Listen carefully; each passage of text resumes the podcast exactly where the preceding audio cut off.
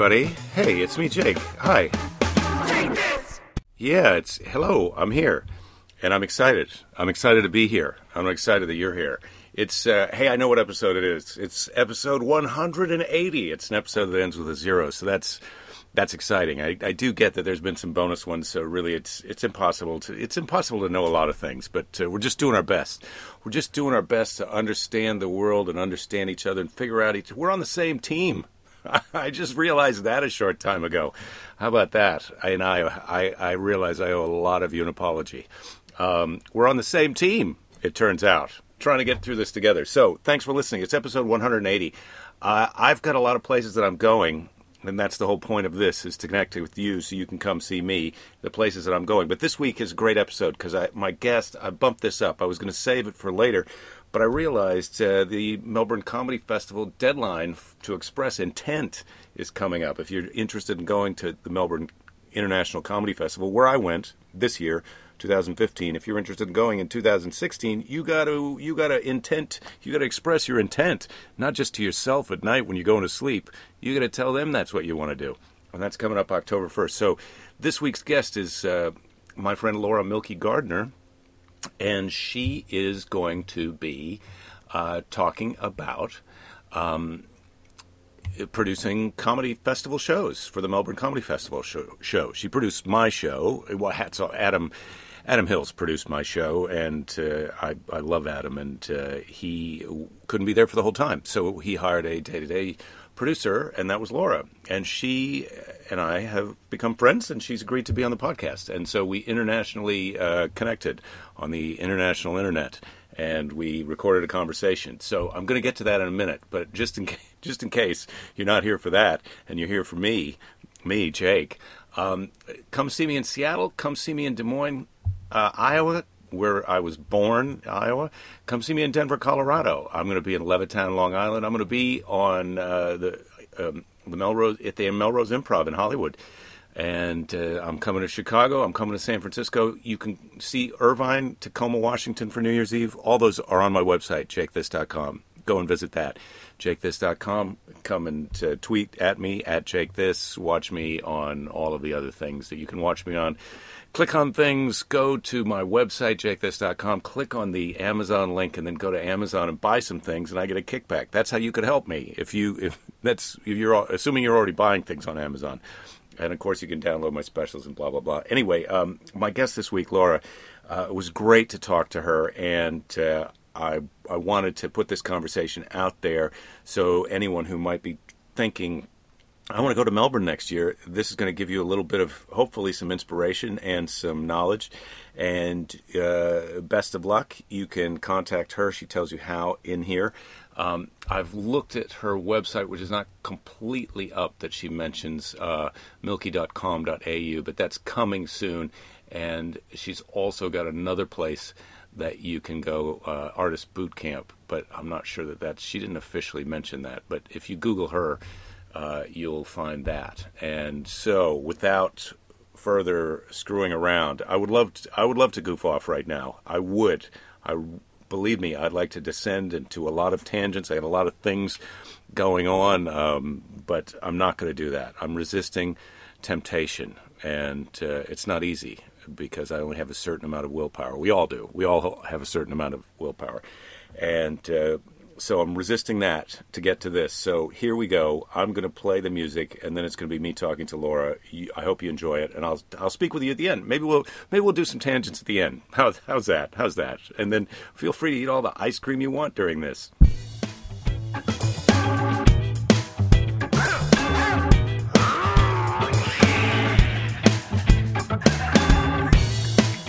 Well, how have you been?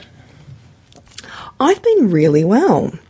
I've been, uh, look, you know, knowing me, I've, I've been stupidly busy. And you know what? I actually hate answering that question in terms of saying you're stupidly busy. And I shouldn't have actually done that because um, everyone's busy. You know what I mean? Like everyone, everyone's got lots going on, and one person's busy is another person's not so busy. So it's just one of those things. I've got a very big capacity to work, and I just, and I guess I love what I do, so I just keep doing it, uh, amongst also raising three children under five.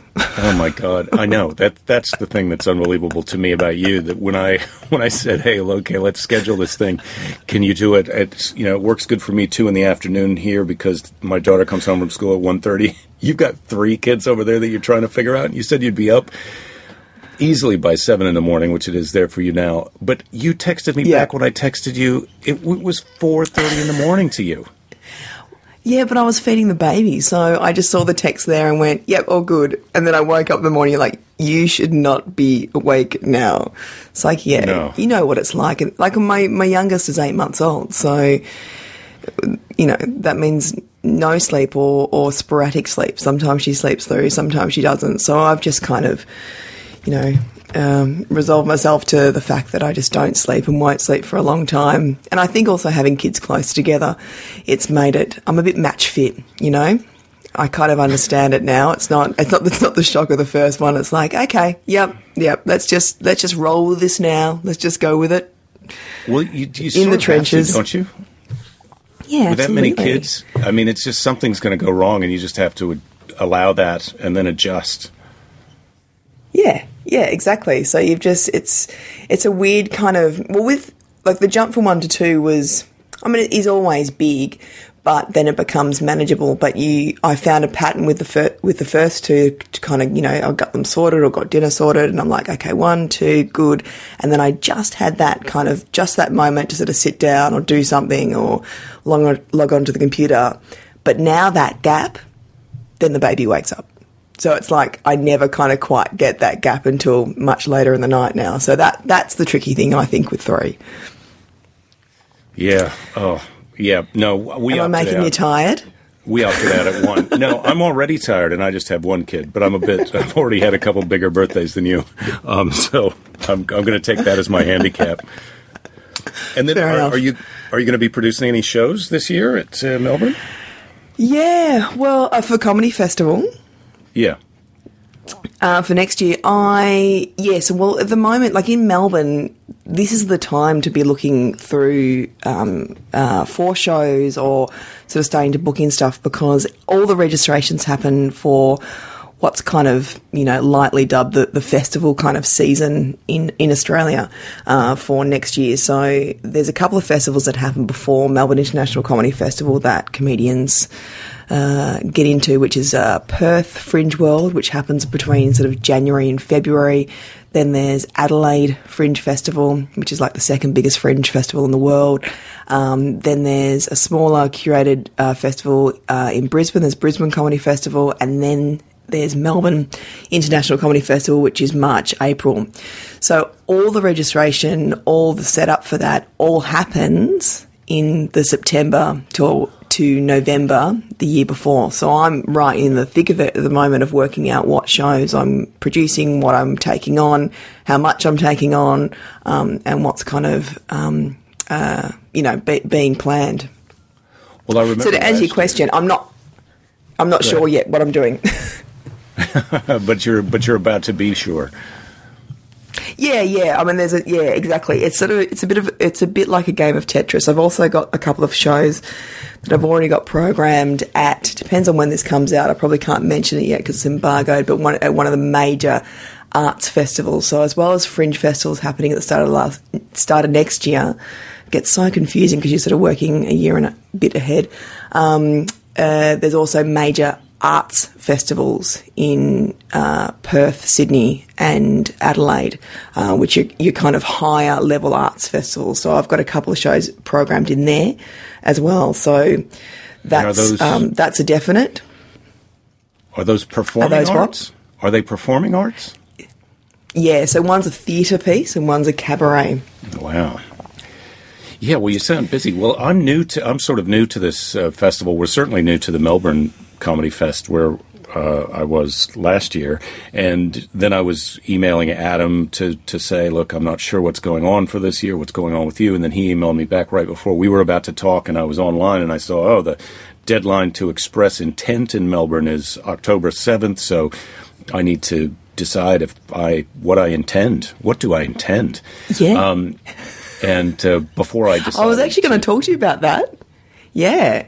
Yeah, what if you're thinking about it, it's, the 7th of October that is the deadline for international. So, like, I don't work obviously for Comedy Festival, so I'm an independent producer, um, but have been uh, producing work for, for Comedy Festival for 17 years or something like that. So I know a little bit uh, about it. But yeah, for international comics, it's the 7th of October that you need to um, put in an expression of interest um, to the artistic director to say, look, this is what I'm thinking about doing. So yeah, you better get your skates on if you're coming back, and I hope you are.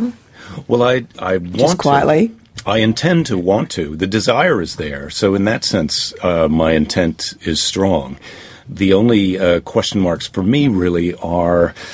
Uh, it was it was quite a long trip to be away from my family last year, and uh, and so I'm trying to think: is is there does it make any sense to do less than a full festival run? Would it be better to come in 2018 when I could do a, a full run as opposed to hurry back in 2017? What kind of momentum would you lose? But just listening to you talk, the the first question I because people are listening to this because they may be deciding that they want to try it too. So while you're thinking about the two things that I just said, also think about the difference between a festival produced act and what you do.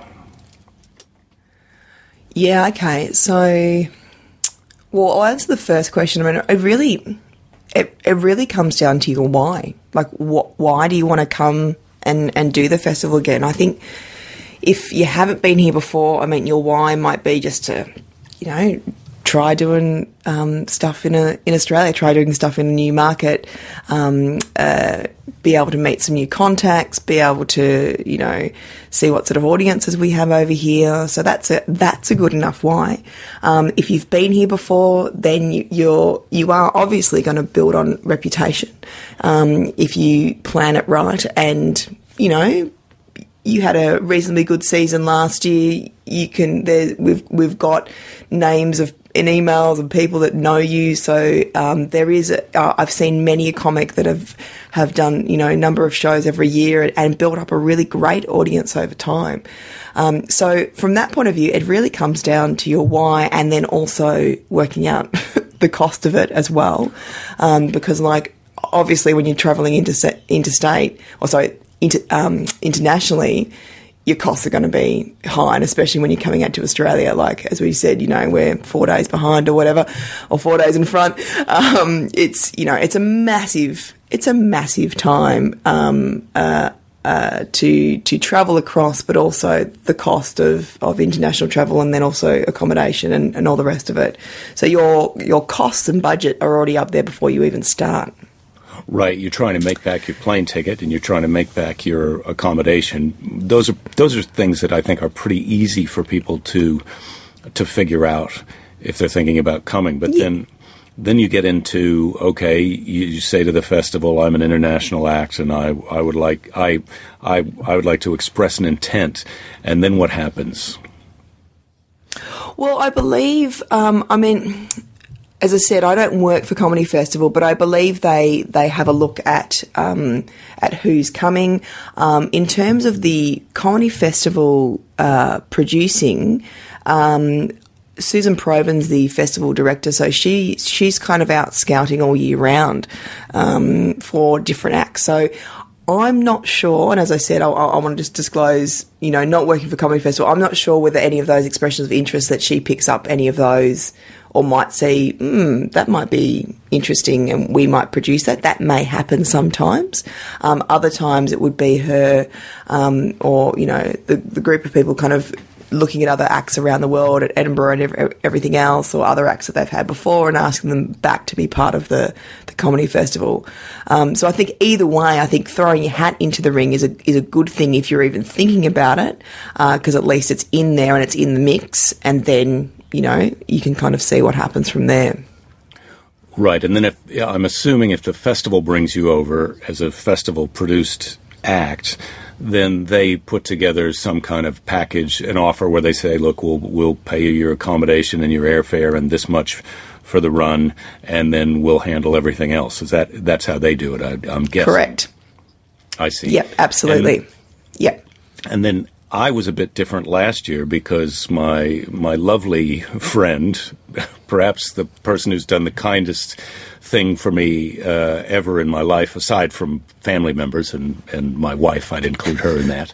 Um, Adam Hills brought me over, so I was a little bit uh, kind of blissfully unaware of the how how it all works. So that's what I was hoping that you could enlighten me on, and, and enlighten people who might be listening to who who might be thinking, oh, okay, I'd like to go do that. I understand how to figure out what my plane ticket costs. I understand how to figure out what my airfare costs, and then what does someone like Adam do, or or more specifically, what does someone like you do if if if someone was coming there and they didn't have a benefactor like Adam, who was basically giving me the the festival type experience, but well, he, yeah, yeah. Go ahead. Yeah, no, go. Yeah, yeah, yeah. Well, absolutely. He. Well, see. So, I mean, I love that you were blissfully unaware. I think that was. I think that's great. in terms of you just didn't have to. excuse me. You didn't have to worry about any of that stuff, and that's kind of my favorite position to be in as a producer. To to go. Don't worry about that stuff. Just do what you do and do that well. Yeah, and you do that stuff, and we'll do the rest of it. So Adam um, produced you in terms of he took the risk, he he um, he bankrolled it, he he did all that for you, um, so he could bring you out, which is amazing and and awesome and and and great that you could then have that experience. Sorry, I need more water. Yeah, well, why. why- why I've you- been up early. Yeah, why don't you take a little drink and I'll talk for just one second. But yeah, it was great that he brought me over, and it was great because um, basically I didn't have to worry about those things. But as a comedian who's been doing it for 30 some years, I mean, I can look out and see how big the crowd is and see how much tickets cost and understand the basic math of it, but the day to day of how it works. It was nice not to have to be sweating it every time. And then when you earlier said, uh, "Oh, you had a fairly good run," um, I, I, sort of know what that means, but I don't really uh, understand exactly what it would be like coming back. And I basically sent Adam an email saying, "Look, I'd love to come back, but I, I'm not sure that I want to be a, a, too much of a financial burden." So you know, I think we could adjust our deal. He and I, I would definitely love to have his support and, and, and weight behind the show. But as far as walking away with um, dollars, you know, I feel like that I'm really I'm I'm ready to consider taking more of that risk on. But but that's what I was hoping to talk to you about is is what does that entail? How do the costs break down? And when when someone says to you, okay, um, Laura, I've got uh, I've expressed my intent. They said, great. Um, come on down, get a venue. We'll put you in the program. W- what happens? Yeah. Yeah, yeah. So, um, yeah. So basically, the the breakdown of, that is. Um, so I'm going to talk in Australian dollars. Do you want to con- quickly convert for? Well, I think people can. I think people can just Can work it out, Just yeah. kind of look right, figure, write down your dollars, your Australian dollars, and convert to American dollars. And listen, it changes. it's going to work out day. better for Americans, and yeah, exactly right. So. Um, to do, I mean, the, the the festival itself is is non curated in the sense that if you can find a venue and you can pay your registration, you can be part of the festival. So that's so you can go anywhere within um, Melbourne uh, if you've got a, a venue. However, um, the festival itself runs what's called, and most festivals do in Australia, runs called um, uh, festival managed venue. Uh, and those applications um, also close on the 7th of October. Uh, which is interesting as well. Uh, so they have um, the festival itself program some of the main hubs in Melbourne. So that's the Melbourne Town Hall, which it has is which is in the centre of Melbourne and has a number of different rooms within that. Uh, and then there's other uh, satellite venues around Melbourne, um, down at Federation Square, which is just you know central to the city as well, and and, and, and other venues around um, around that kind of hub. So they're kind of what's called hub venues, and you've got a number of shows in that venue, and performers quite like that because then you've you've got audiences you know in and around there, and there's a bit of a bit of a vibe happening and you know it can work out quite well however those festival managed venues are really sought after um, and they're quite hard to get so you've got to apply for them, and then the festival look at that and um, and pick what would be the best ones in that in that kind of venue. So if you're sort of outside of the festival managed venue, you need to then source your own independent venue. There is a couple of kind of off-site uh, producers and venue um, uh, venue producers that do run independent venues, so that that do do that as well. Um, and you can find some of that information on the Comedy Festival website itself. Um, and I'll also say too, if anyone's listening, I'm more than happy for people to email me. Like if any American comics are like, I just don't understand this. I kind of want uh, a bit of an inside, a bit of an inside guide on this because, especially, I think that's paramount when you're traveling internationally, especially doing festivals. You need someone on the ground that knows this stuff. Otherwise, you might go pick a venue, you might go, "That's great," and then you get here and go, "Oh, that's like." Uh, you know, so far from anything, this is going to be so hard to get people to come.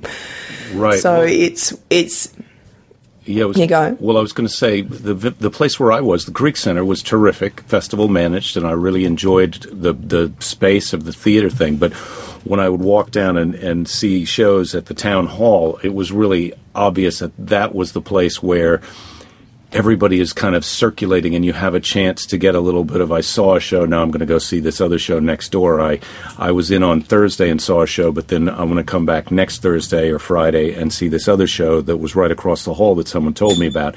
So you kind of get an advantage in that venue that you know just because there was only four um, spaces where they were doing shows in my venue there wasn't as much of that. There wasn't as much of that going on No, and that and that can be tricky. Um, it's you know, and it really just depends on the festival sometimes, and like the year. Like sometimes it, those kind of venues can go off. Sometimes they can be a bit quieter. It just it's there's no kind of rhyme or reason to it. Sometimes, um, of course, as I said, you know, the Melbourne Town Hall is is just um, always the kind of mecca purely because it's it's right smack bang in the middle of Melbourne, and it's got the most venues um, uh, for artists. So that's really the, the main reason for it. Um, so in terms of like what it costs, like a, a festival, so registration is five hundred dollars, uh, and then your venue, if you're in a festival managed venue, and again prices change from year to year, and this is all determined by comedy festival itself, but you're looking anywhere between, you know, maybe three three and a half thousand dollars for um, maybe a forty seater um, or you know three thousand or something like that, um, to up to eight thousand. You know that might be for a, a much bigger, hundred and fifty plus seater theatre um, or venue, um, and that's usually for a four week run. Again, I've got to be kind of pretty transparent with those prices because I don't determine those prices and it changes every year. But I think if you're doing a budget, you'd be. I reckon I would just probably over over uh, uh, uh, deliver in terms of you know maybe putting down even four or five thousand dollars for a venue. You know, if it comes in under that, then it's a bonus. But I'd be probably saying you know five thousand for a venue, uh, five hundred for your festival registration. So you're already up to five and a half thousand Australian dollars before you've even done anything right before you've done, you know, uh, hired um, someone to help you produce it if that's what you wanted to do, or, you know, assist in that kind of project management stuff, or if you want to hire a publicist. So, um, or, you know, any other advertising. So the average kind of show for Comedy Festival without any real bells or whistles probably costs around ten ten thousand dollars now. to by the time you pay for your the four to five for the venue and then you hire a producer and a publicist now you're up to 10 Yeah. Yeah. wow that's and then you make your money back based on you sell your tickets and then i'm guessing that you get 100% of the ticket price and then you pay your expenses out of that is that how it goes That's right. That's right. And, you know, I mean, a lot of, uh, again, it, it sort of comes back to that question I was sort of asking or sort of saying before about it's, it's all about your why. And, and in terms of, if you're going in going, I'm going to make shitloads of money and I'm going to, you know, recoup this because you can do, you know, I do a number of spreadsheets and I do cost analysis and box office analysis on whenever I'm producing a show to kind of go, okay, here are the costs, here, here is what we'll charge for tickets. Let's break that down.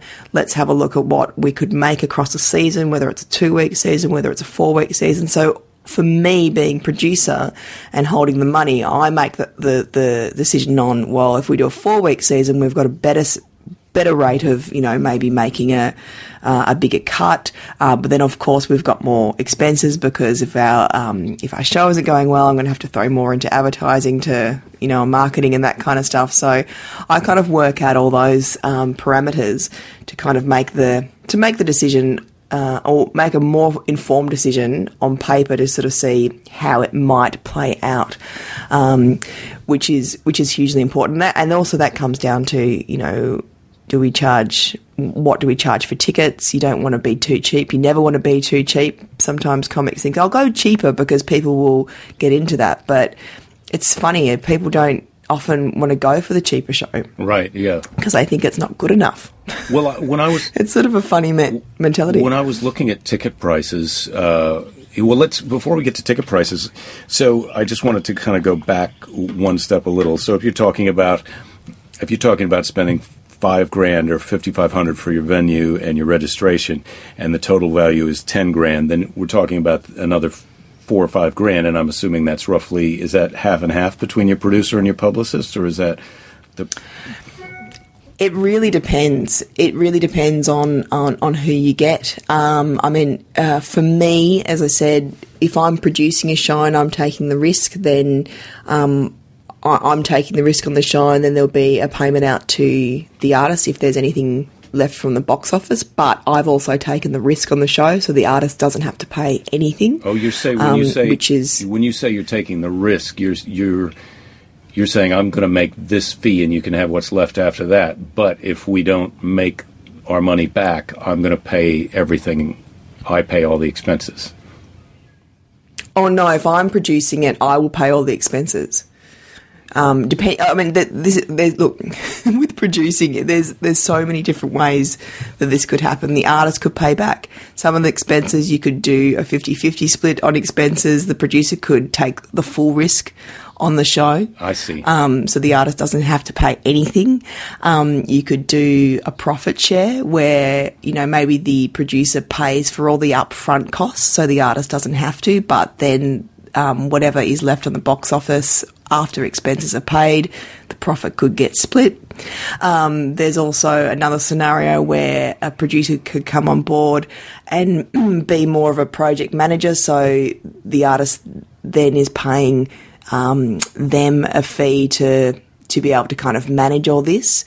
But in that scenario, this is where the word producer I think gets very muddied because uh, the if they're hiring a producer to do that but paying them a fee, technically that person's not actually the producer. The artist is the producer because they're taking the risk. Yes, I see. Well, I was confused about that as well because obviously mm. in my case last year, Adam was taking the risk. Um, so he was the producer. So he was the producer. But but when we were just earlier talking about cost before I asked that question, I had sort of assumed that uh, it would be me writing the check for the venue and the registration and all of this. So if you're the person who's producing in that sense, producing and taking the risk, then you really need to be convinced ahead of time that you're booking something that you're going to be able to make your money back on, aren't you? Yeah, and that's where that's where a keen producer eyes is really important and believe me, like I've taken on acts before where I've have produced the show and I've gone, yeah, all right, I reckon I can see something here. Let's do it. And then it hasn't worked out quite as I'd hoped. and I've gone, oh, well, that's, you know, a lesson learned. And, you know, in the early days, it's like, yeah, my credit card's going up and up and up.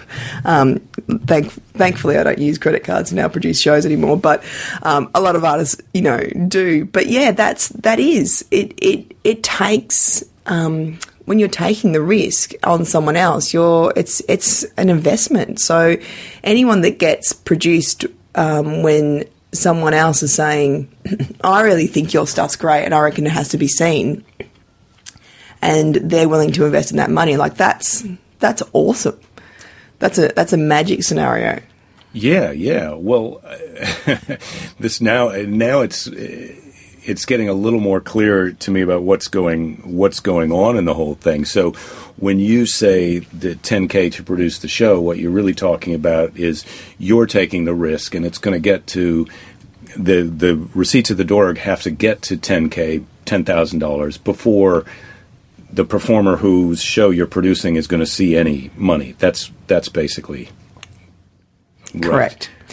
And the thing is, like, I mean, I mean, look, there'd be people listening to this to go, 10K? Oh, God, I could do it for seven. You know, it's like, well, it's kind of how long's a piece of string. And in terms of, um, especially with marketing or advertising, you know, I do speak, I work a lot with independent artists. So I sort of say to them, well, what's your budget for advertising? or marketing and they're like, well, what's zero plus zero? Like, I've got nothing, but I want, I desperately want to do this show. So there's some really you know, grassroots uh, ways of being able to market stuff, but you're only going to get so far with that. So again, it kind of, you, you kind of have to work out, well, how much of an investment am I willing to make on myself? How much investment am I willing to risk?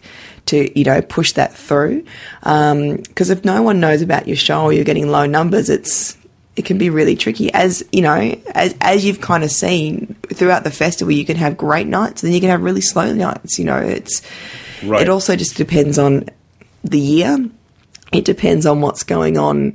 Um, you know, with audiences in the world, you know, just some some years just at festivals it just has a it's a killer year and it's just everyone's up for seeing stuff. Other times it can just be really super slow and no producer anywhere can have a magic crystal ball and say right okay if you can do these five things you will always sell out you will always make your money back you'll always do this. And if any producer ever says that to you run far far away because no one can no one can prove that to you um, but I guess um, teaming up with a producer that has done stuff before or knows the festival or um, knows you know what's going on is going to put you in a bit better stead to be able to navigate that much easier.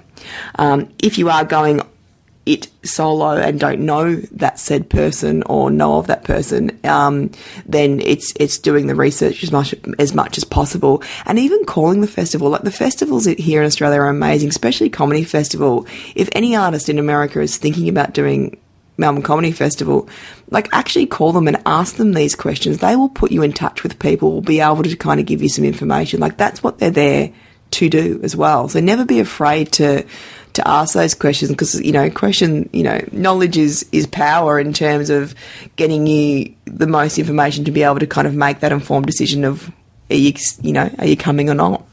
But your big expenses then uh, beyond your venue are going to be your publicists your advertising and um, and those like you say you can spend as much or as little as you want but if you the more you go cheap the less chance you are going to get people to attend. But it sounds like if you're an overseas act and you're trying to come, uh, you either can try and get the festival to produce your show, which it seems like from earlier what you were saying is uh, you're requesting that as a as an international act is not really the way that they find their who they're going to produce. They're out there already kind of beating the bushes and looking around and um, maybe in my case, since I'd been there last year and they had seen me, it might be something that they'd be interested in. But but much more likely, uh, someone like me would be looking for someone like you or someone like Adam to to to take the risk on them. And what goes into them convincing you? Like like let's say i said oh laura you know you love me. You know who you're going to love is this friend of mine.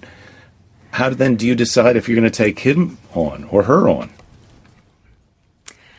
it's well, I mean, thank God and and not that we have YouTube and we have things like that. Like why I say that is, I think I think it's great that comics can put stuff on YouTube, but I also think it's detrimental that comics can put things on YouTube because sometimes there's things on there that you know I might Google and look at and go, oh, that's terrible. But they're like, oh, no, that wasn't meant to be up there. Like, that was the worst set that I had, or someone had filmed it, or whatever, you know. But, I mean, you can go through official channels, they'll have their own websites, will be able to send you stuff. So, it's a look, it's a bit of, it's, it's a bit of, uh, uh, recommendations are definitely good because I know you, and if you recommend someone, I would I would take that as a you know as a tick of approval. Um, and then I'd have to just speak, speak to that person and have a look and uh, have a look at their stuff and then really assess whether it's going to work. And for me, like I've been doing it so long now that, and also just getting a bit older, like I'm just no bullshit. I just have to call it how it is, and it's not being harsh. Um, you know, it's not being about their work. I just have to say, look, this just is not a fit for me, um, and I can't take something on that I don't see um, how I could produce it or promote it. Um, and I have to be completely upfront and fair to the artist in doing that. And I'd much rather have those conversations right from the start and go, okay, um, I just I can't see how this is, you know, how I would would promote this, or we've got a number of similar acts here.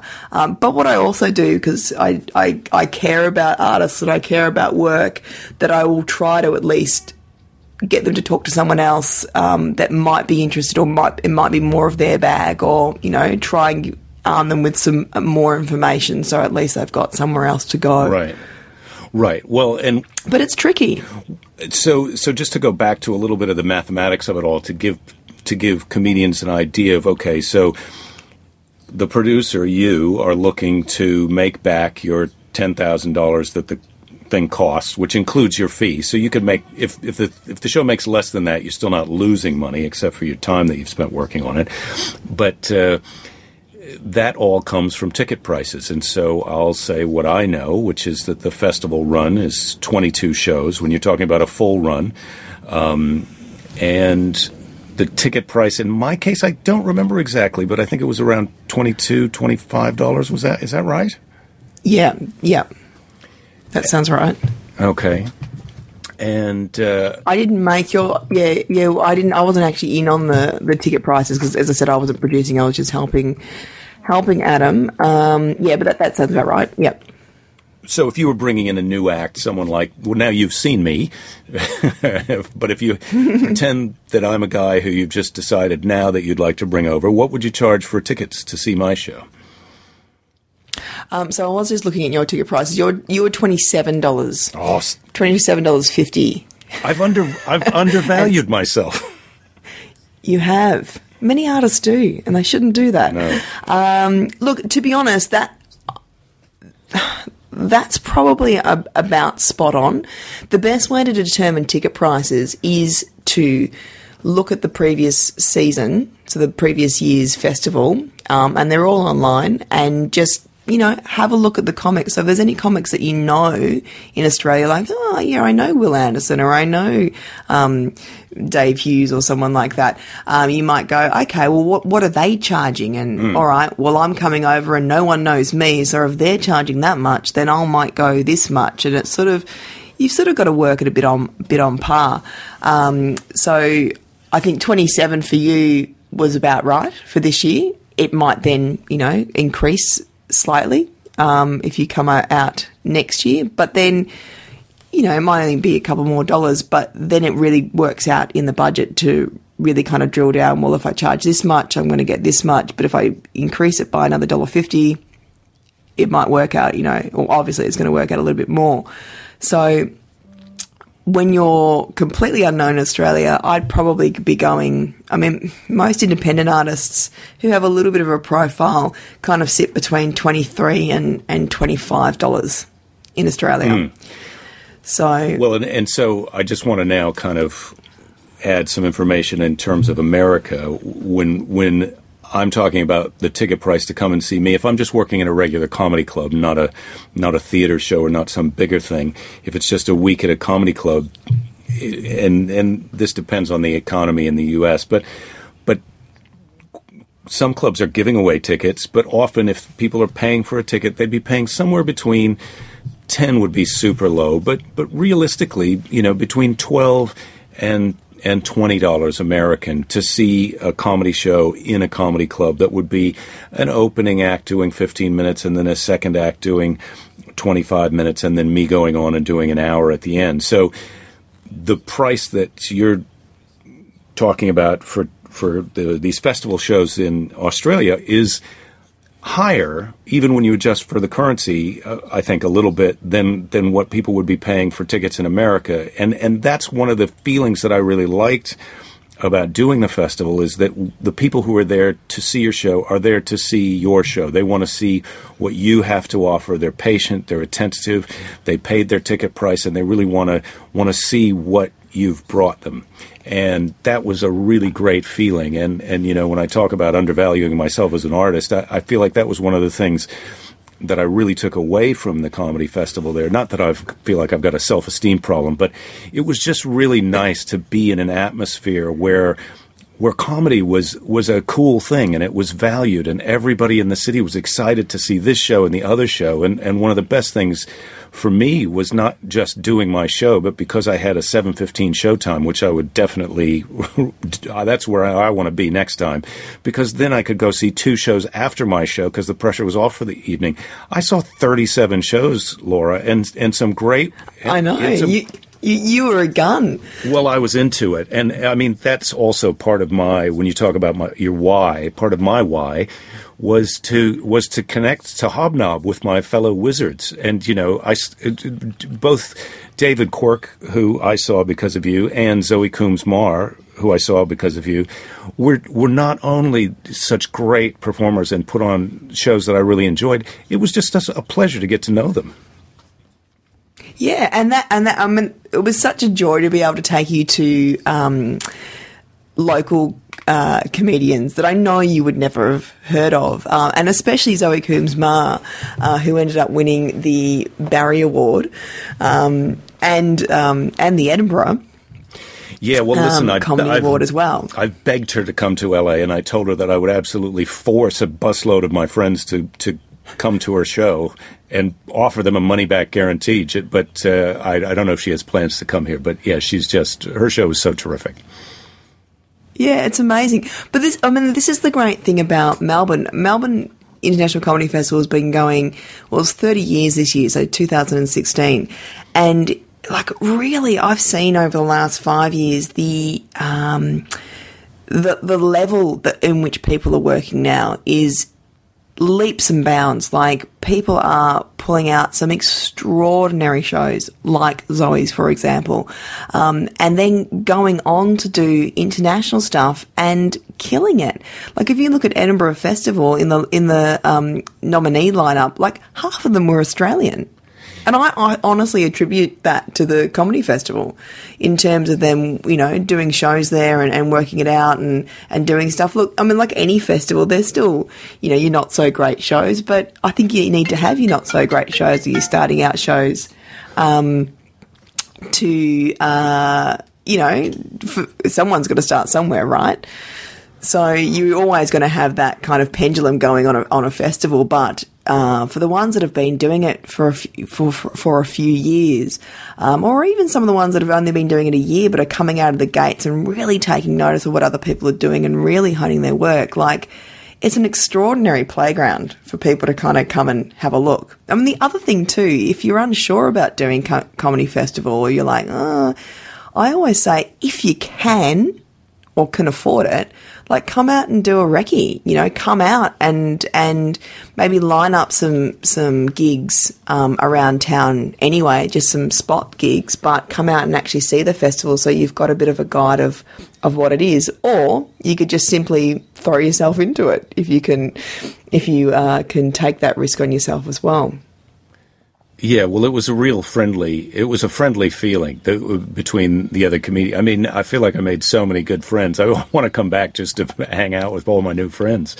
Um, but uh, to and and I what you said about the kind of workmanlike artistry that was going on. I mean, everybody was really putting their shoulder into it to to to do something new, to make some new thing in a way that you know, there's plenty of people here doing stand-up comedy in the states, which is what mostly I'm, I'm working in clubs, and and what I brought down there for the festival was my stand-up act.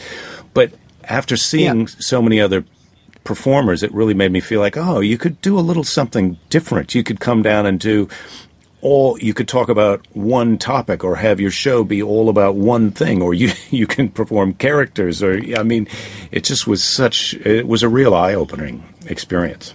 Yeah, and I, and I, well, I think and I remember you saying that at the time you were like, "Oh, like they're like show shows, you know, like there's there's kind of, you know, there's a there's almost in some cases there's almost like a narrative arc um, to, to some of them. And there was, I mean, that's been going on quite a while with Comedy Festival, and uh, it, it, there's always a, a zeitgeist of, of things that kind of happen in the festivals. Sometimes it's, you know, sometimes it does revert, back to more. We just want stand up now. We don't just want we don't want all the bells and whistles. We just want stand up. Or sometimes cabaret has a bit more of a, a flavour, or something else has, or clowning has a bit more of a flavour, or what have you. So it, it does kind of change from year to year, um, but it's yeah, it's interesting that you picked up that. So people don't do that as much in America.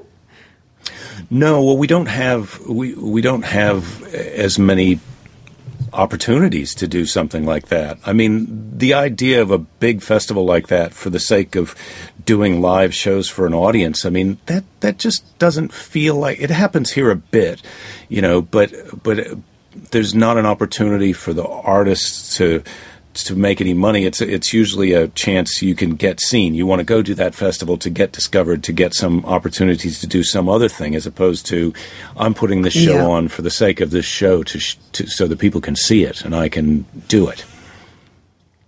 Yeah, right. Yeah, um, yeah. Well, that, I mean that's interesting. So it's it's. I mean, do you think? Let me ask you a question. Do you think you, if you did come back, would you tailor it more like a show, or would you still do stand up.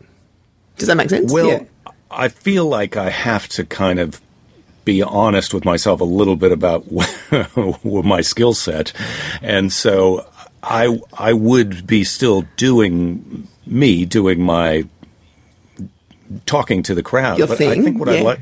Yeah. Yeah, but I'd like but I'd like to come back with something that was more cohesive and all pointed uh, in one direction, not necessarily, uh, but just to, I feel like I've got a point that I want to make on stage, and I've got some things that I want to talk about, and I've really been working in on doing my stand up to take my act in that direction in terms of the new material that I'm adding being about that. But it's it's interesting because watching the festival acts and talking to people down there doing the festival, it's to them you do your you do your act, your show for a year, and then you throw it all out and you start with your new show. And whereas uh, my method is much different because I'll start taking chunks out and putting new chunks in.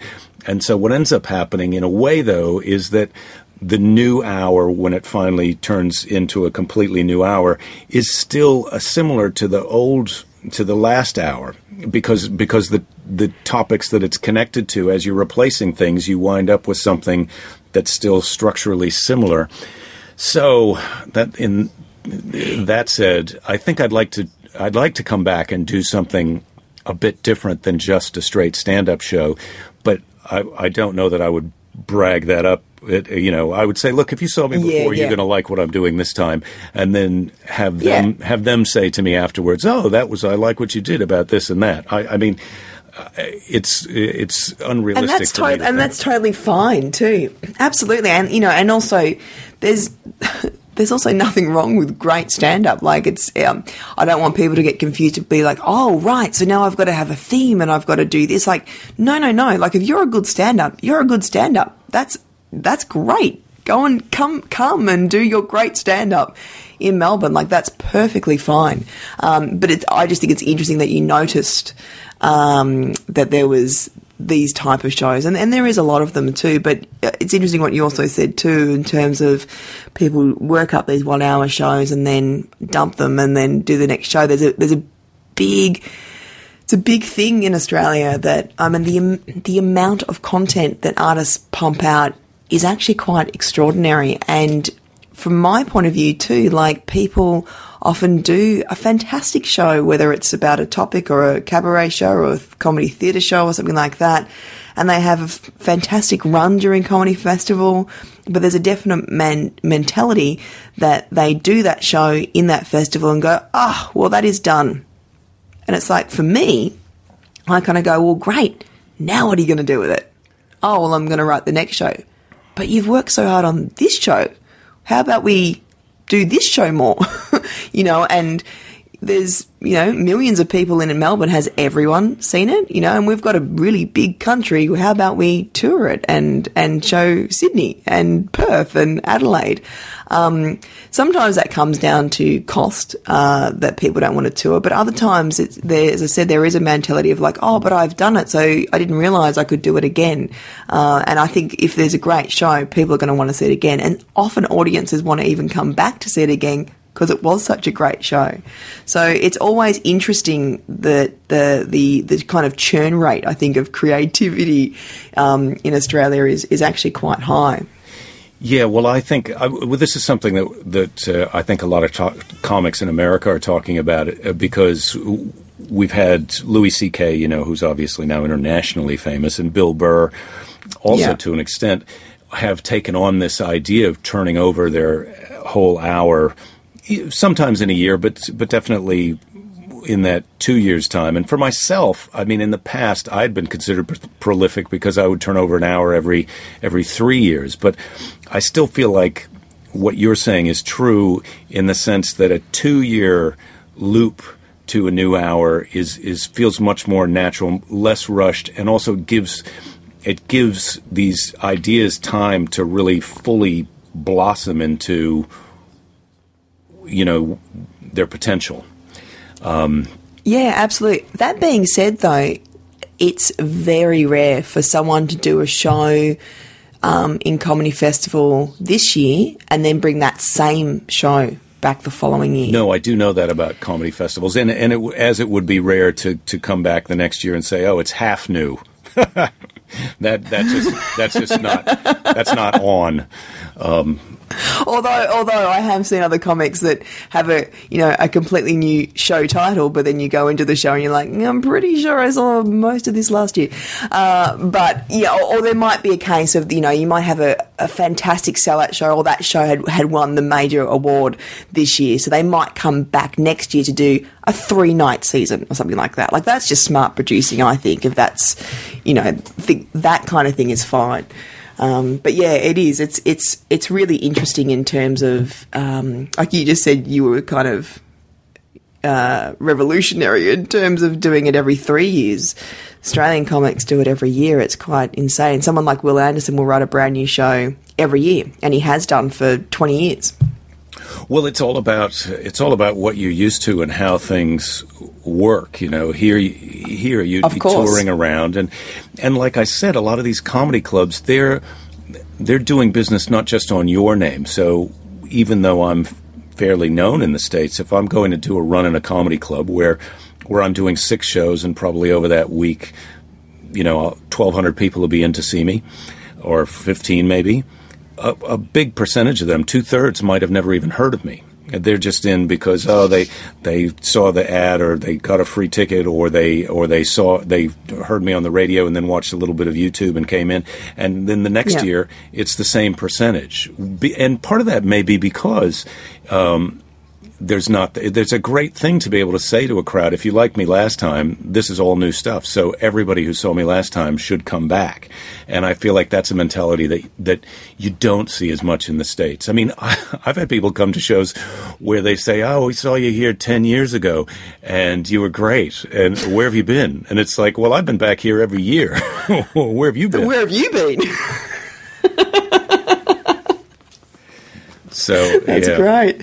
But I found the audiences there, just to kind of circle back a little bit to the point that you were making. I found the audiences uh, to to a guy just doing a stand-up show, just to to a person who's doing a stand-up show, me. Um, I thought the audiences were very receptive, and and it was just such a nice experience uh, to to interact with them after the show because I always always stand by the d- door and say thank you and shake hands and meet people, and and it was just really that was another great part of it. You know, I do that here in the states too, and it's a nice experience, but it was very good down there. Yeah, no, I, I, really liked how you did that as well, and I think it's a really. I mean, it doesn't work for everyone, and that's and that's totally fine. But I think it's a really great way of actually really meeting your audience. I mean, especially um, whether you're self-producing or you're getting a producer in, involved. Like one of the first questions I ask is, "Well, who is your audience?" Who is it? Who who are we marketing to? Who who likes your stuff? Um, and so, a really grassroots way of doing that, of knowing your audience, is going to greet them. You know, either before the show or after. I see a lot of comics do that um, uh, before their shows in Melbourne. Like they actually stand at the door and go hi, hi, hi, hi, and then once everyone's in, they then walk up on stage and do it that way. Um, but it's almost, mm. it's a great way of going, all right, well, geez, most of my audience are 40 plus, or gee, I get lots of young, you know, 20 year olds in, or what, I mean, you know, what, what I mean? It's sort of, it's a great way to kind of go, oh, I kind of know who my audience actually is.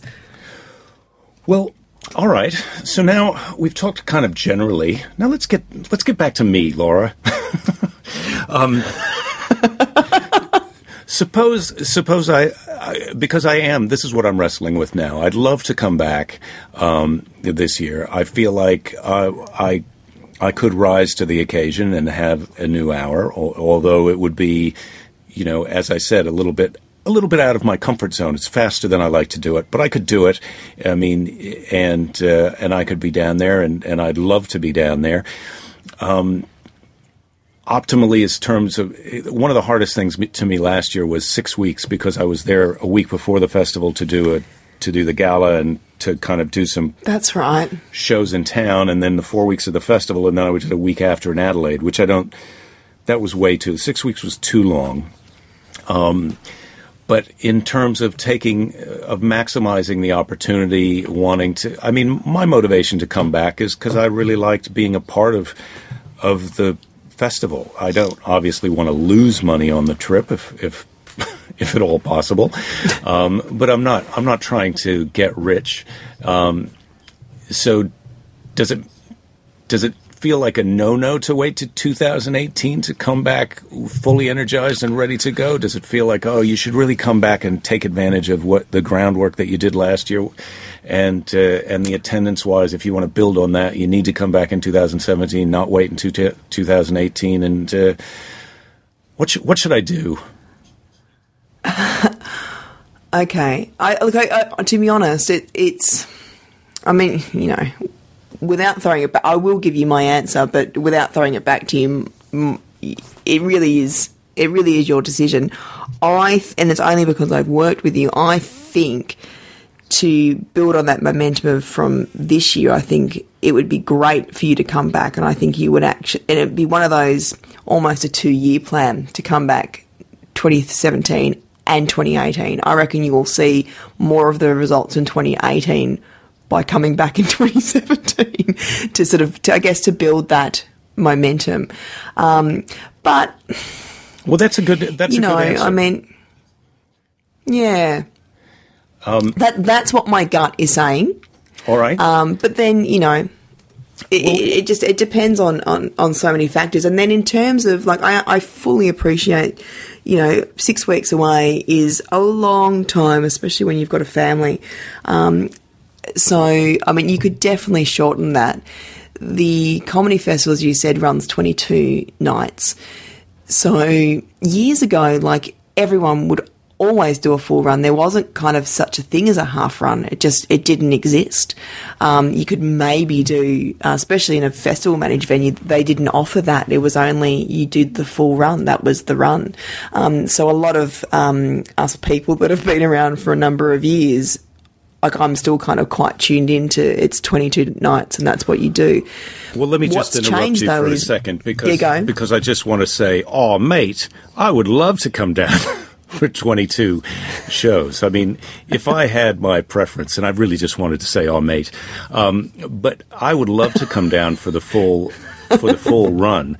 Um, I'm just looking for a way to be able to do that. You know, you, obviously you don't want to fly in the night that you're doing your opening show. Obviously, it would be great to do a gala the week before, if it was, especially if it was going to be on tele, a televised thing to help build some momentum towards your show. But um, what are the odds that my daughter can uh, sleep at your house? Because I have to bring her along if I'm staying for five weeks. uh, maybe a couple of nights, but I've already got three children, so that might be yeah, no. maxed out. Um, yeah, well, uh, the thing is, like, what I was going to say was, so the now they do have two week seasons, and that's because the festival is increasing. Um, uh, you know, a lot over the last couple of years. So we've had, um, like this year was like 560 shows, which um, compared to Edinburgh is is nothing, but that's big for Melbourne, and it's it's constantly growing. So there's more. Um, there's more want than there is um, capacity for venues. So, um, I think if you're in Australia, doing a two week season is is definitely something to consider for some artists. Um, but there's kind of always a push pull of going, well, but if it's just kind of lifting off in that two week mark and then I stop, then that's kind of. I wish I had have done the extra extra time. For you or anyone coming from interstate, um, sorry, I say interstate, sorry, international. Um, I think you're mad if you don't do the full run. Like you've paid all this money to yeah. come out um, it sort of seems a bit of a shame to, to just do two weeks. You might as well just throw your hat in and do the four weeks. So you could, I mean, there's galas happening just before um, you would open. So you you could kind of squeeze it down to four weeks. Mm. You'd literally have to fly out the last, you know, um, after the last night. Um, but you could do it. Well, the other option, the other option, I think, would be to have some kind of have my family come down and do a little a prison visit. to uh, to see me down there in the middle of the run, or to come down for a bit of time, or you know, my wife did suggest, oh, come down and maybe maybe our daughter could you know, attend a school down there or something. But then that turns into a whole other, you know, trying to do your shows at night and make sure your kid is set up and dealt with. But uh, so those are all. Yeah, right. Yeah, those are all big questions yeah. that I've got. But uh, as far as as far as wanting to come down 2017, I do, and I feel like I want to more now than before we started this conversation. So, uh, congratulations. Um, you your sphere of in- influence extends to America now. good, good. so I've got to go have a difficult conversation with my wife. and then see what's possible. Yeah, well, I mean, uh, I mean, this is the tricky thing when you've, you know, when you, I mean, you obviously do a lot of traveling around in the states, but it would only be what max couple of nights or a week. Would that be correct? Yeah, well, that's how that's how it works here. It's interesting because as much as yeah. I'm curious about how things go at festivals, I also realize I know something that you don't know, which is uh, the way the way it goes here. So my life, my career, the last. I'm sure you know many things that I don't know, Jake. Oh. Well, but for the last 30 years, I've been going on the road here, and it's I've settled into a routine where I'll go out and do two comedy clubs a month, and that'll be a weekend, which'll which'll range from you know sometimes you fly in on Thursday and you fly home on Sunday, and sometimes you fly in home in on Wednesday and you come home on Monday. But generally, it's four or five nights. Um, so I'm on the road twice a month doing that. So ten nights out of town in the month. But but yeah, the the longest I'd be gone would be those those nights, or or maybe a week if it was tied to something else. Seven nights, and then I'd be home. So it's really unusual for me to be gone the length of time that I was gone. I feel like that was another thing that I learned from Melbourne is man, I I really love my wife. and wives are awesome. I actually said the other day that I need a wife. I need a wife to do what I do. That's what I need. Oh, well, that's a bit sexist. I mean, I guess I should have said I love my spouse, maybe, because. Uh, don't you? F- no, no, no, no, no, no, no. I know what you mean. Of course. Is your husband not enough of a wife to you? No, my husband actually is very amazing. It's just, it's just, you know, being a mum and being a working mum, it's just it's just is. You know, my husband goes out to work and I look after three kids and I work from home. People say, Oh, you work from home. That's amazing. That's great with kids. It's like, are you friggin' mental? That is mental with kids. So it's just that, you know. Yeah, well, try and swinging. work. Try and work with three monkeys. Just if you don't understand children, just pretend there's three monkeys loose in your house. How much work are you going to Correct. They're done? often under the desk. Yeah, they're busy you know, and they're sitting on the and they're desk. hungry and they want whatever you're doing. They want to do that. Boring. Yeah, boring. You know, they don't understand that I need, yeah, they don't need to understand that I, you know, need to talk to comedians and produce stuff. They're just like, no, I'm, I, I need a biscuit. Yeah. I just throw biscuit. They are like monkeys. I just throw biscuits at them. And you got to produce a show for them. Like there, nothing's going on. What have you done lately, Mom? You know, make a funny face, dance around, get out a toy for me to play with. Yeah, I know how it is. I know how it is. Three. I just can't even. I. Well, that's how we started this conversation. You've made. You've made your bed, or maybe that's the problem. You haven't made your bed enough. You're in that thing too much. No, well, it's, I clearly like producing hay. yeah, That's, there go. that's what it is. Yeah. Well, um, I'm trying to, th- to to look at my notes here quick and kind of think about what else. Uh, w- can you think of some other thing that uh, people should know if they're if they're interested in uh, coming to do a festival show that we haven't covered? Probably not. As I said, I think just it's always hard when you're looking at something internationally because you can have a look online and you can kind of get a sense of it, but you never really can never really get a real sense of it until you've been there. But it is good to kind of familiarize yourself, as I said, with the with the previous festivals um, website uh, and and program and and just have a look at you know read the blurbs read have a look at the images um, see what people are doing see what venues they're in you know even trying to map that out on a map you know to kind of go oh right okay that's where that venue is in in melbourne. Um, especially if, if you've never been to melbourne before too you've got no kind of context. So i'd be the same in, in going to la if you said oh there's, there's this venue. I'd be like well i don't don't know where that is. Um, so I would be talking to people that I know, like yourself and other people over there, going, "Well, what is that venue?" And you'd be able to say, "Well, no, no, no, no, no, that's terrible because of this, or it's amazing because of this." So trying to get some kind of local knowledge on that is probably the most important thing that you can do, and I, I find that people don't do that enough. Um, uh, to kind of do that kind of research. And as I said, calling calling the festival, emailing the festival, they they will also give you that information as well. So that's probably the biggest the biggest tip. And then um, again, working out why you want to come over. What's what's your reasoning? Is it just to try stuff in a new market? Is it to do stuff? I mean. Um, it's like I mean, so many artists in Australia want to go over to Edinburgh. Like Edinburgh's the pinnacle. Um, it it seems to it seems to fester along here that everyone does a show. and It's like I'm taking it to Edinburgh, um, but Edinburgh, you know, you're looking at a minimum of ten thousand dollars, minimum, like more like twenty thousand for Edinburgh um, to do a show. So you're risking big, big, big money uh, to do that. Um, and again, that sort of comes down to, well, why are you doing it? And, and people kind of like, well, I mean, especially coming from Australia, for this is the opposite way of, you know, and it might be the same for Americans coming over to Melbourne. It's it's that well, I, I want to get exposure. I want to um, I want to you know work a bit more on a world stage. I want to get other international producers in. I mean, you're not going to get that so much in Melbourne, but you're going to build up a, a completely different fan base. But you are going to also, as you said, meet with other international comics and other local comics as well, which are going to broaden your network. So Well, and there's lots of factors.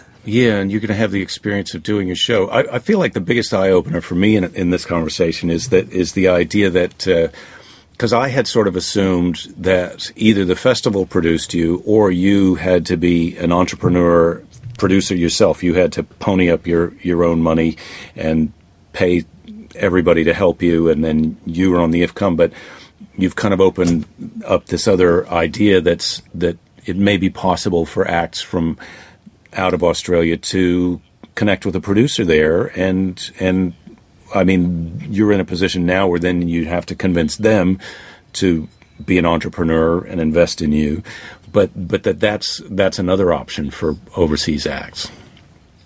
Oh, absolutely. And also, sometimes too, you might, if you're thinking about it, you might go, okay, well, I'm gonna, I'm gonna do this on my own, and and come over and book a venue and, and do that. But my aim in, if it's the first festival you've done in Melbourne, my aim is then to find who the producers are on ground and start talking to them. And then maybe the next year you could get produced like that. That's also what can happen as well. Because um, I mean, we love getting, you know, we love getting people from in, um, internationally over as well because it's new faces, it's new material, it's new styles. Um, it's it's great for. Uh, uh, the, the local industry as well. I mean, it, it's surprising. It's not. I mean, obviously the, the pendulum is often, often more more local, but it's great to be able to see what other what other people are doing. Yeah, well, it's a very different model. I think that's what's tricky for for younger comics from here to, to to get on board with coming over there. With me, it was like, okay, I've got a friend, and he's he's offered to help me, and and uh, what I want to go do is have this experience as a performer. I want to go see what this is like. Um, but it's but it's the way that gigs work in the U.S. is you express an interest and the club makes you an offer if they're interested and this is how much money it is and this is how many shows you're doing and they pay for your airfare they pay for your accommodation and and it's game over and most comics kind of don't even get that uh, I mean, in a sense, I shouldn't say most comics, but there are comics who don't even realize look, if you go in and there's only 30 people in every show and you got paid X amount of dollars, then somebody is going to be a little bit disappointed and gutted about how the week went because they didn't make their money back. And, and, yeah, that's much more of a reality at a festival because you are coming at it from another point. Whether you're the whether you're the entrepreneur who's producing your own show or you're convincing someone else to do it, you know, you're partners with that person and you've got a stake in really doing your best to get as many people in as possible so that so that it financially makes sense and also artistically makes sense. Oh yeah, absolutely. And that's why I was talking about the producing models. Like if you're if you're the producer and you're taking the risk, you're going to work so damn hard to get, you know, to get people in and, and, and get it all happening. Not to say that you don't work as hard if you're doing a, a um, sort of a producing project management role, but um, like anything, if you've got something invested, you're going to going to have a completely different eye on it, I think. Uh, and that's why artists who are self-producing are, uh, are exactly the same. So it's, um, it, you know, and in saying that too, probably one thing that I haven't mentioned is, you know, festivals can be really, can be really tough and it can be it's it's hard to get some cut through to promote your shows because there is so many shows on um, and if you're unknown it's really hard to kind of go yeah but this is an amazing person and they're really great and trying to get you know trying to get that through on the media so we had a fantastic publicist with you um, Ben who did a great job um, I think of oh. of getting you gigs and getting you on commercial radio and TV and all sorts sorts of things. Um, so that kind of investment on, on publicity is is sometimes worth its weight in gold because trying to, especially internationally, if you're trying to navigate that yourself, I mean, unless you've got a contact here who does publicity, you're going to have almost near to no luck um, in in doing that. Right, I, I, was lucky. Well, and Ben was uh, is such a new, good friend now too. I mean, he was he was great, and he generated so many terrific things, opportunities for me to go and be on and do while I was there to, to hopefully that helped to, to get people out to the show. But, oh, hundred yeah. percent it did. Yeah. Yeah. Yeah. So that, that was. Yeah. You were getting more publicity than a lot of locals. Well, I felt uh, I felt really happy because that would because it's also then you feel like oh well I'm doing something during the day to make this happen, and I didn't feel like I uh, obliged to go to the town hall like a, a friend of mine from uh, New Zealand was do, was doing. He goes like one of my skills. He said was uh, I can I'm really good at flyering. I can go out hand out those flyers and sell tickets. And I didn't really try my hand at that. Although maybe I missed a maybe I missed an experience that I should have had. But that's the other way that you can you you can just be on the street, kind of trying to hustle people into your show.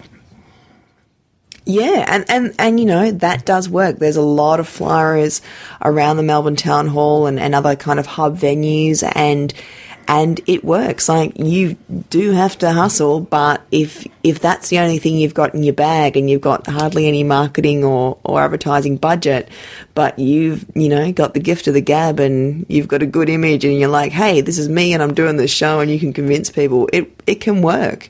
And I've seen it work time and time again where audiences have slowly built and then they're like, oh right. I've heard about this person um, just from from them literally hustling on the street for you. Well, ideally, what you want is what happened to Zoe Coombs-Marr, which is her show was so great and insane that everyone who saw it told everyone they knew that they had to go see it. You know, that's ideally what you want to be doing. Well, that's exactly and that that's a dream scenario. Like we often talk about, you know, get get some word of mouth, you know, get get get some good word of mouth, and that's easier said than done, you know. And, and sometimes you you just you can't kind of, I mean, you can kind of fabricate it a little bit, but it really just comes down to the good. So in Zoe's case, like the show was just so good and so off the wall that, as you said, people were just going, "Oh my god, there you have to go and see this show," and and that's just a magic scenario. Like that's the best scenario because.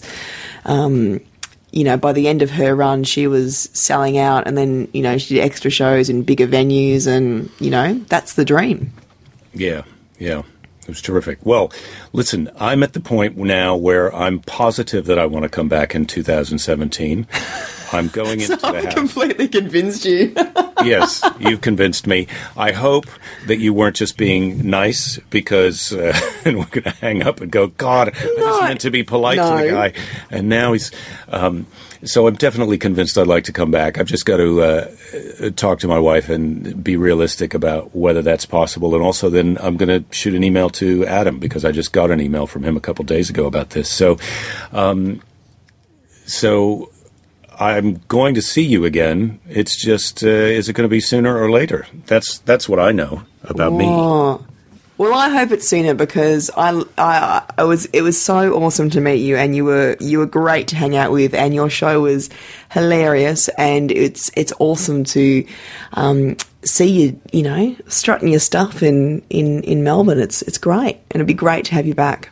Well, it was a total pleasure. Now, before we go, do you want to plug? Uh, there is a chance that someone in Australia will listen to this.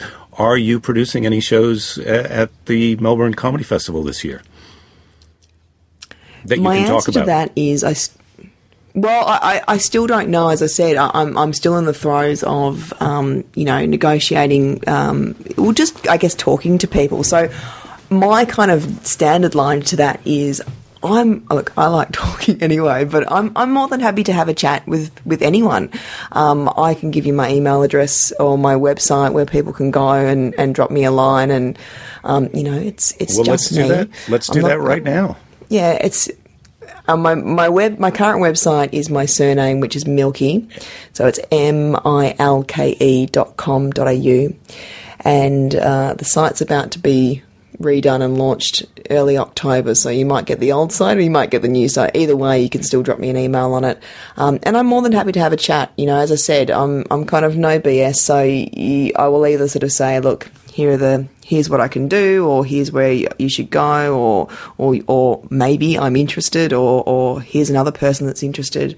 Um, I just think it's good to to be able to you know be able to talk to someone uh, and and be able to kind of ask those questions because it's hard to sometimes find those people as well. So I'm I'm always up for that. So more than happy to hear from anyone. Okay, well, that's great. Um, is there any? w- Well, I was trying to give you an opportunity to, to plug some artists, but it seems like you're being cagey about that. Um, I'm, I'm being ca- no, I'm being cagey because because no because completely honestly I don't know who at this Oh, stage and I nothing's don't know. yeah. No, nothing's down. So I, I can't actually, as I said, everyone's um, like the registrations don't actually close for Comedy Festival until the 17th of uh, November. So there's still a bit of time. People are still deciding, am I, Hmm. well, a bit like yourself, am I doing a show? Am I not doing a show? Am I, Am I, you know, am I leaving this one out next year? I don't know. So that's why I'm being cagey about it because I don't know either. Um, and as I said, I've got a couple of other um, bigger uh, performing arts shows um, before comedy festivals. So I've also um, got to work out whether they are, you know, how much time they're taking up because um, what I have learnt too about working for myself and working with, you know, and having kids as well, it's like I can't overcommit. That's my biggest thing at the moment. I can't overcommit. I've only got a finite amount of time and, and I've got to use it wisely. Yeah, and you have to get your four hours of sleep a night. it seems like that's Look, what if I could get four hours consecutive sleep a oh night, my God. I- that would be amazing. When you texted me back at 4:30 Australia time, I was like, "This is the person who I want in charge of my show." She's on it. I often say, I do often say to the clients when I take them on, it's like, okay, just first thing I've got to say to tell you is, I will be emailing you at very very odd times. Please do not think that I am up, you know, till four a.m. working and doing all this stuff. It's just I grab opportunities where and when I can see them. So if I've got an idea, or I can reply back to a text message, or I can shoot you an email, I will do it then and there. Because if I wait, it will never happen. So, you know, I could just play the card of yeah, I'm working all the time, and you know, but I won't. Well, well, you've been working now with on this for a while, so let me say, I, here's what we can do. I can say thank you to you for being on the show, and then you can say whatever you say, and then I can stop recording, and then we can have a wee visit just in private as human beings for a second. So, hey, Laura, Yeah, sure. thank you so much for being on. I, I, I really appreciate that you were willing to do this, and I and I hope people listening um, got as much out of this as I did. Yeah, great. Um, my my absolute pleasure. And as I said, I hope I've given a little bit of insight into into what it's like. And if anyone's got any questions, by all means, you know, drop me an email. But um, yeah, look, it's it's it's a it's a really fun playground to to come and play, to come and try some stuff, to to see and meet new audiences, and also, I guess, expand your network as a comic as well. I think that's probably one of the most important things, and you'll get a lot out of it. Yeah, it's a good time if you're a people person and you want to meet some new people. Totally. Yeah. Okay. Yeah. I'm gonna st- I'm gonna say thanks and push the stop button.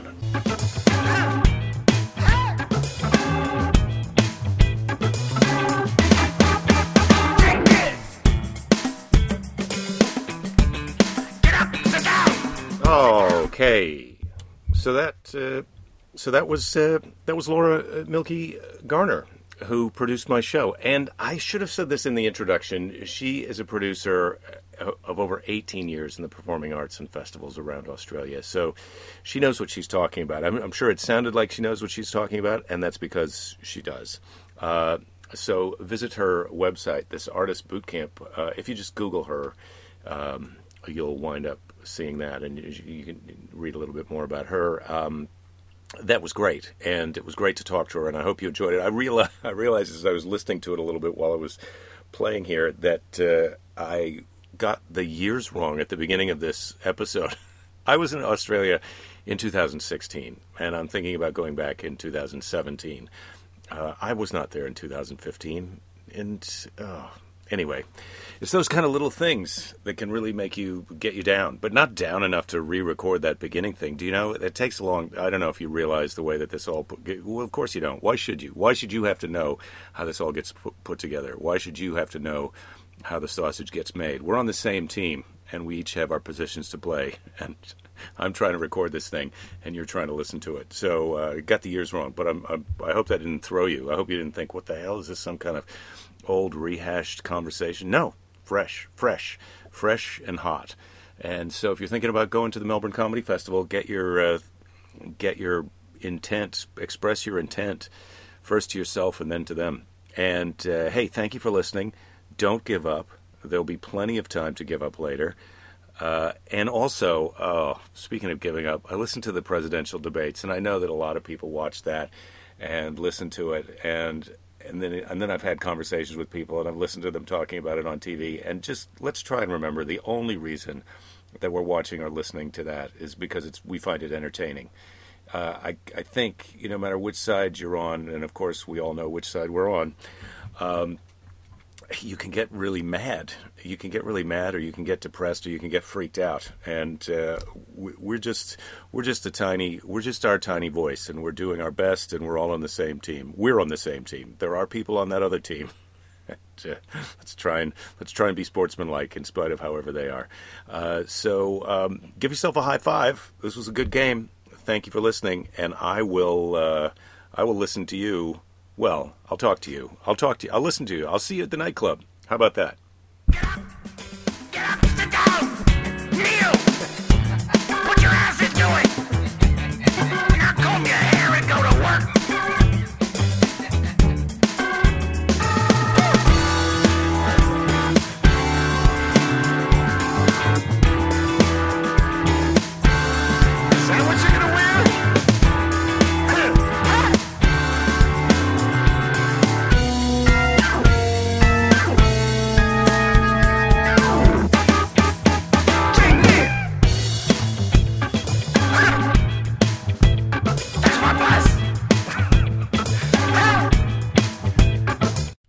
I also just want to say thank you to my friend Adam Hills for actually producing my show in Melbourne and, and putting me in touch with Laura because Adam was busy with his own career, and so that's the reason that Laura was helping out. But it's really it's really Adam that uh, that made that dream come true for me in terms of his his power and his will and his friendship and his kindness. And I'm not saying that to take anything away from Laura. I'm just saying that because uh, I want. I, th- I feel like telling the truth is important to you and me and to us. That's who we are. Don't forget. ignoring me.